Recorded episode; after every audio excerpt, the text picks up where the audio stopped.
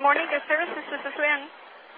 I'm having some real trouble with my neighbor in room 225, Okay, what room are you in? 226. Okay.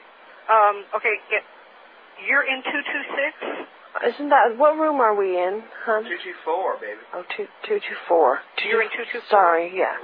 The, the name on the room? Johnson? Clark Johnson? The last name is Johnson? Yeah, and the first name's Clark. Mm-hmm. Okay, you're not in Get to the 224. noise. What, what's what, what they gonna do about the noise?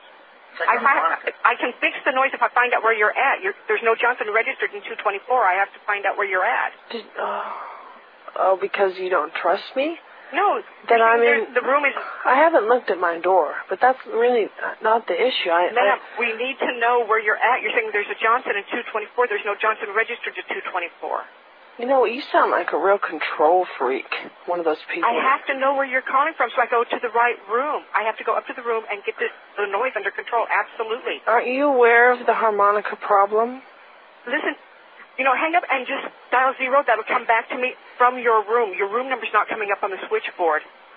Okay, well, Yeah, just hang up and dial zero. It'll come back to me, and your room number will pop well, up. that'll put you in control, won't it? And you'll know exactly